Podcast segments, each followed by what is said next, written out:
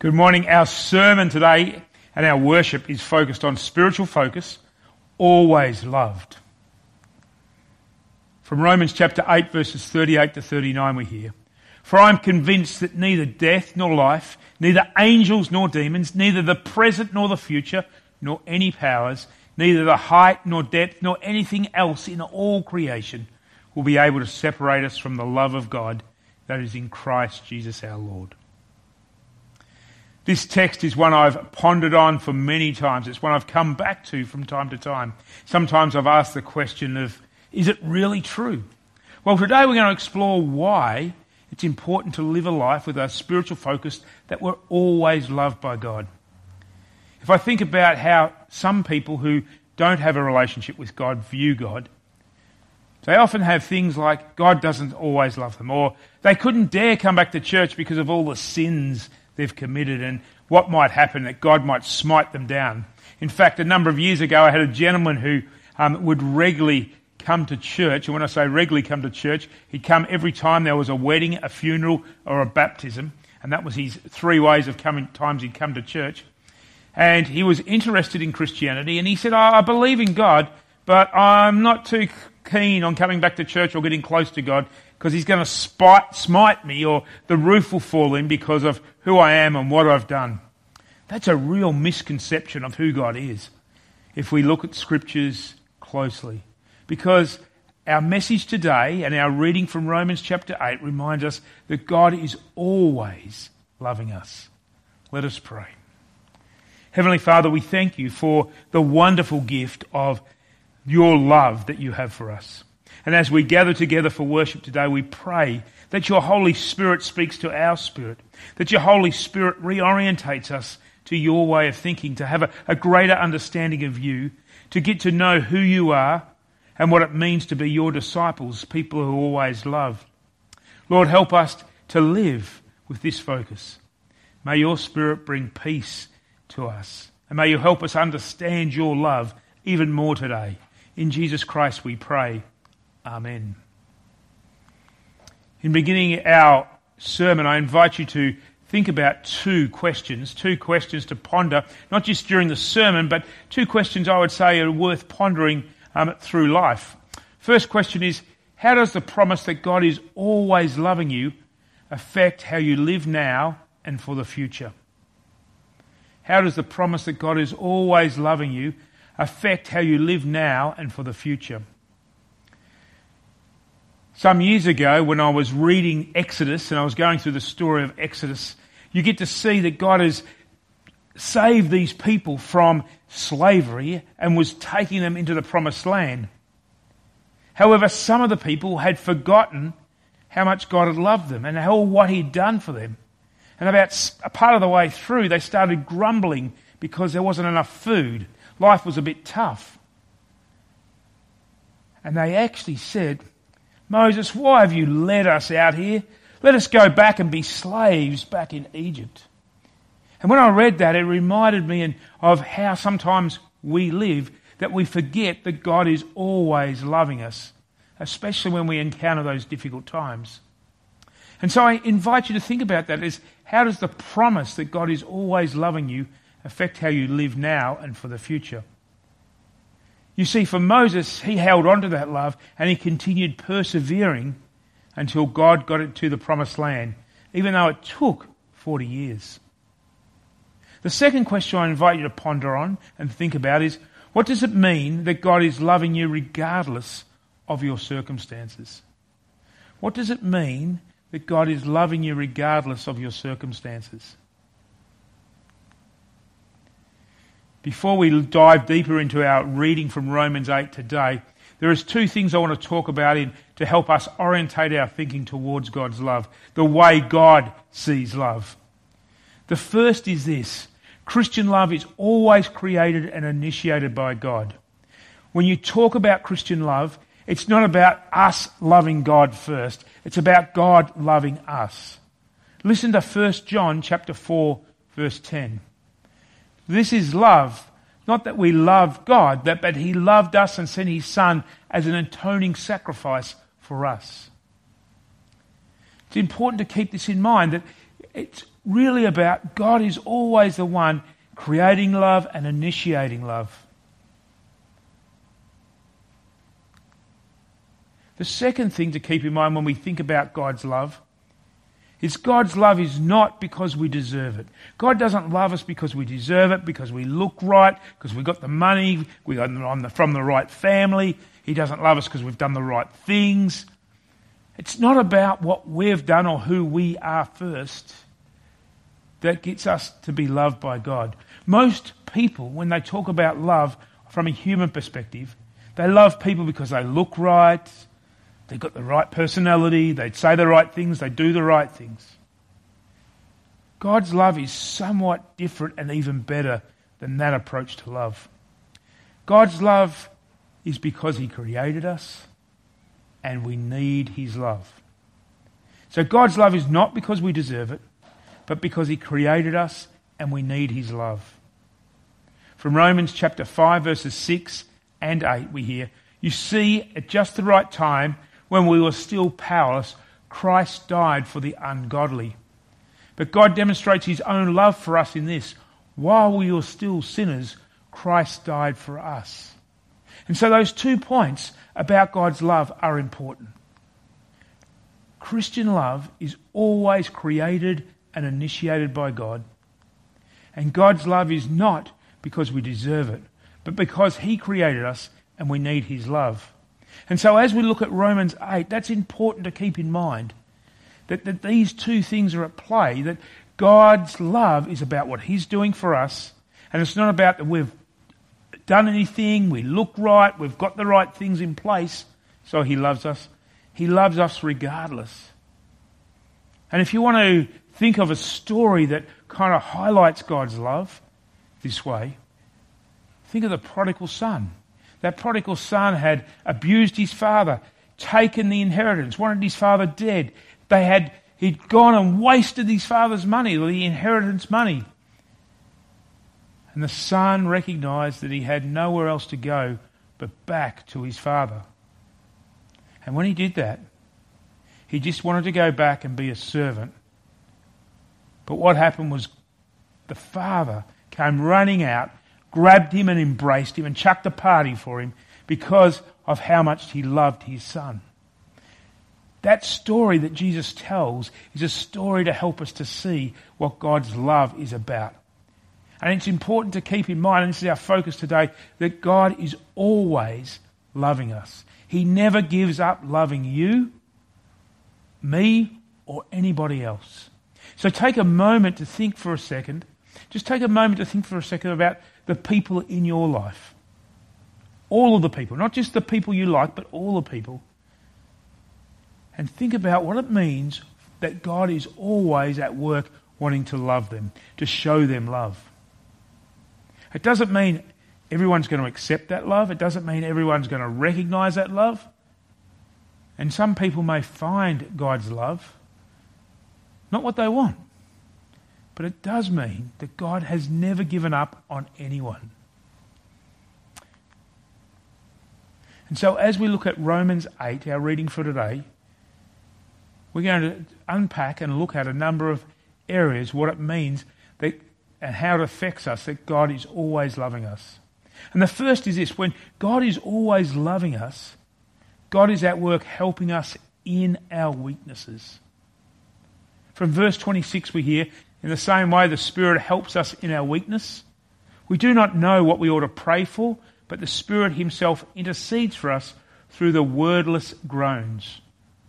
Most of us don't like thinking about, let alone talking about our weaknesses. But as Christians, let us remember we all have weaknesses. We all have flaws. We all have things that are not quite right. And often we'll try to cover up our weaknesses, particularly to other people, because we don't want them to know in case they use them against us. But God is different.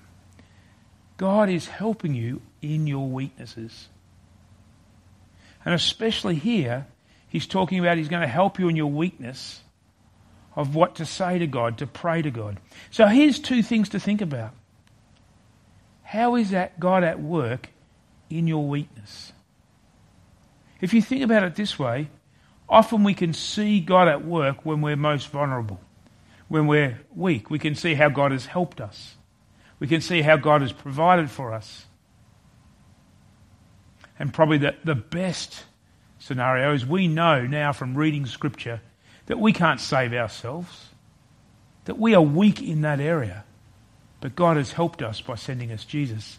But God continues to help us in our weakness. If I think of my own life, there are things that I'm not as good at doing as other people. And God has placed people in my life who have provided me with help and assistance. And sometimes when I've actually been weak, as in ill, He's placed people in my life to help me. I'd encourage you to think about this. Look at your weaknesses and look how God has been helping and at least trying to help you in your weaknesses. The second thing is when you're not sure to pray, don't not pray, but spend some time just in silence. Spend some time with God and be honest. Tell Him you're not quite sure what to pray, but this is what's on your mind. You're not quite sure of the words. And there's been a number of ways that this passage has been interpreted, both with the same result that Jesus prays on our behalf, or the, the Spirit of Jesus prays on our behalf. And those two ways is we're not quite sure what to pray for. And there's been times as a pastor where I haven't had those words, what to pray for for a situation. But there's also times where we want to pray for something, but we just haven't had the exact words to put together. God will help us in both of those. Remember, when you pray, you're not talking to an English examiner. You're not talking to somebody who's going to pick all the faults, the theological faults in your prayers. You're talking to your loving Heavenly Father, the one who knows that you need His help, the one who is prepared to love you and help you.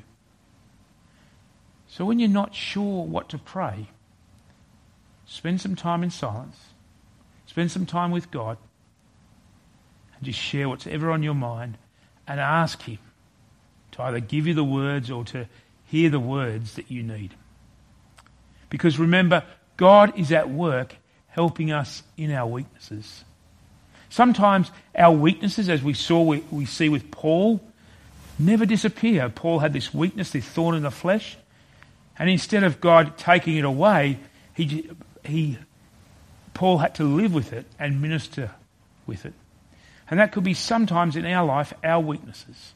That God won't take it away from us, but He'll be uh, with us and helping us with that weakness and to live with that weakness. The second thing a spiritual focus does, where we're always loved by God, is we see God is at work making some good out of every situation we face. And we know that in all things God works for the good of those who love Him, who have been called according to His purpose. I don't want you to misunderstand this passage that everything bad that happens in our life, really God has something good. It was really ha- there to happen for something good. Here's the deal God doesn't do the bad stuff in our life. The bad stuff happened because of sin in the world. The bad stuff happens in the world because it's not perfect. But even so, when bad stuff happens, God will be there with us. He'll help us through those difficult times. But often we'll see, particularly in hindsight, that some of the good that's happened out of those bad things. I've encountered numerous situations which have been quite terrible, very sad for people. There have been ma- sad milestones in people's lives. And yet, I've also seen when those sad milestones happen that some good things have happened. People have come into people's lives to help them. And in some cases have actually got to know Jesus and started to really take seriously how much God loved them. So think about this. Look at your life and think about in everything you're involved in, reflect on what is the good that God is doing. You see, God is at work in everything, not just the bad, but also the good. And sometimes when good things are happening in our life, we over we miss that God is at work. There are some missionaries who actually say one of the problems in many of the Western world is that people have it too good and they think they don't need God because they've got everything they need. Because when you look at some of the, the poorer societies, there's a stronger reliance on God because they haven't got what they need. They recognize they need God. Well, the truth is, everything good in our life is a gift from God, as James reminds us. And so I encourage you to think about this question in everything you're involved in, reflect on what is the good God is doing. How is God's love and care being shown? One thing that comes to mind during this COVID situation is that quite a number of times I've encountered people who have gone out of their way to help others. They've had grace for people as they haven't been judgmental. But they've also gone out of their way and said, if anyone needs help, let me know, I'll help them. I'll provide for them. The second thing is that I'd encourage you to do this is think about your, all your situations you're involved in and pray about every situation. Pray to God, thanking Him for where He's at work. Pray to God, asking Him, asking to help you see how He's at work, but also how He might be inviting you to be part of His work. But also pray to God, confessing where you've taken Him for granted in some of the situations in your life. Because a spiritual focus where we always see that we're loved by God means that God is at work making some good out of every situation. The third point that's important to remember is this is that if we're always loved by God, that God is not condemning us. And I should say, not condemning us or others, but He's loving and acting on our behalf. Now remember the Romans who Paul is writing to, they're going through major persecution. Things are not going well for them in society. They're being attacked, as I said last week. They're being attacked because they are Christians, because they have this Christian faith. They're refusing to worship the Roman leaders, and they're refusing to follow the Jewish traditional faith of the law. And so they're under this attack. And so it would be natural to think they're being condemned by God. And some people were probably saying, See, your God doesn't love you. You're going to hell. But here's Paul writing to them and saying, God is not condemning you, but he's loving and acting on your behalf. Listen to verses 33 to 34. Who will bring any charge against those whom God has chosen? It is God who justifies. Who then is the one who condemns? No one. Christ Jesus, who died more than that, who was raised to life, is at the right hand of God, and is also interceding for us. You see, God goes about life, came into this world, not to condemn us, but to save us, as John chapter 3, 16 to 17 reminds us. And there's another story that comes to mind that helps us see this. And it's the way Jesus interacts with people. And one of those stories is the story of Zacchaeus from Luke chapter 19. I invite you to listen to this story. Jesus entered Jericho and was passing through. A man was there by the name of Zacchaeus. He was a chief tax collector. Now remember, tax collectors didn't have the best reputation. They were seen as sinners, they were seen as thieves. But so he was a chief tax collector and he was wealthy, kind of pointing to that he'd been ripping a lot of people off. He wanted to see who Jesus was, but because he was short, he could not see over the crowd. So he ran ahead and climbed a sycamore fig tree to see him, since Jesus was coming that way. When Jesus reached the spot, he looked up and said to him, Zacchaeus, come down immediately. I must stay at your house today. So he came down at once and welcomed him gladly. All the people saw this and began to mutter, He has gone to the guest of a sinner. But Zacchaeus stood up and said to the Lord, Look, Lord, here and now I give half my possessions to the poor, and if I have cheated anybody out of anything, I will pay back four times the amount. Jesus said to him, Today salvation has come to this house, because this man too is a son of Abraham. For the Son of Man came to seek and to save the lost. Now, the interesting thing I find about this story that highlights how God is always at work loving us is the way Jesus responds to Zacchaeus. Zacchaeus is up in the tree, and when Jesus sees him, he says, Come down immediately. I must stay at your house today. It's an invite. I want to get to know you. I want to spend time with you. I want you to discover more about me. That's really what's going on here. Jesus is giving Zacchaeus the opportunity to discover that he is loved by God. Now, if some Christians had written this story, or some people had written this story, what they may have said in this part, instead of Zacchaeus come down immediately, they may have liked to hear Jesus say, Zacchaeus, you're a bad person. You've ripped off all these people. You're a sinner. You must do this. You must pay back these people. But that's not the way God went about interacting with Zacchaeus the sinner. The way God went about interacting with Zacchaeus was a way that showed him he was loved and valued by God. He spent time with Zacchaeus. And Zacchaeus responded to that love that God has in a way which meant he gave away to help the people who were in need.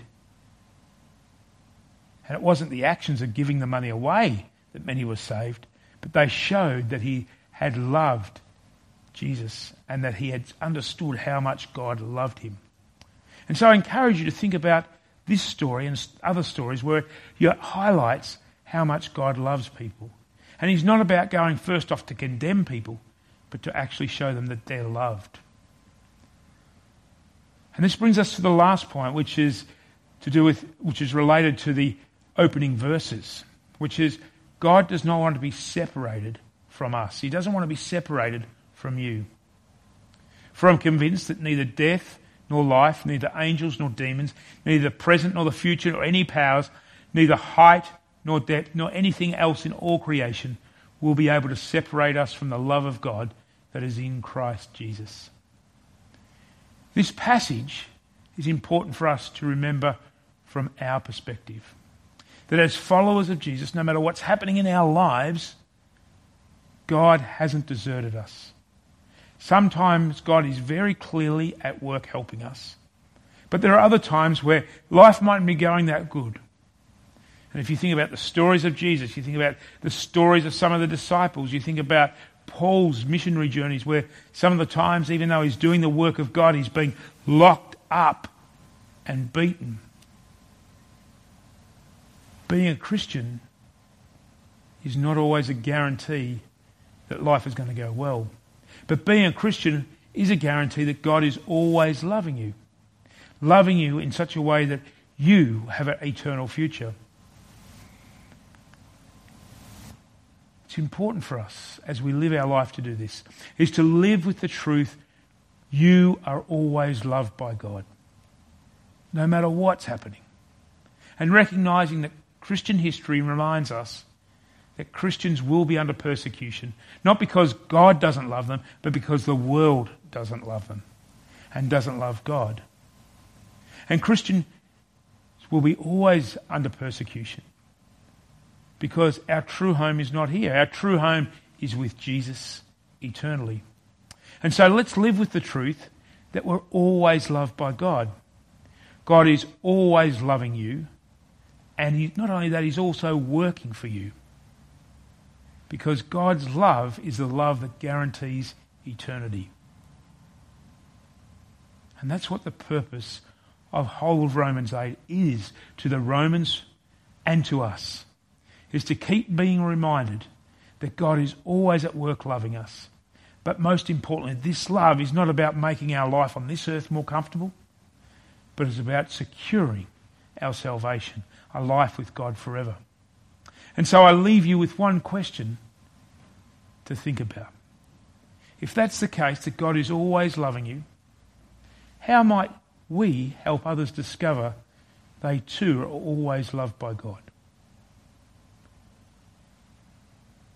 Probably means acting like Jesus did to Zacchaeus, showing God's love up front, spending time with people, and helping them see that God's not about condemning them, but about loving them. Go with God's love and go with God's peace. Amen. Gracious Father, we thank you for the love you have for us. May we always remember that we are loved by you no matter what's happening in our life. When we're going through difficult times, and especially be with those people now who are going through difficult times, help them to see that you are at work loving them, doing things, maybe even creating new opportunities for them. Lord, we also pray that you help us to help others to see that they are too always loved by you. In Jesus Christ we pray. Amen.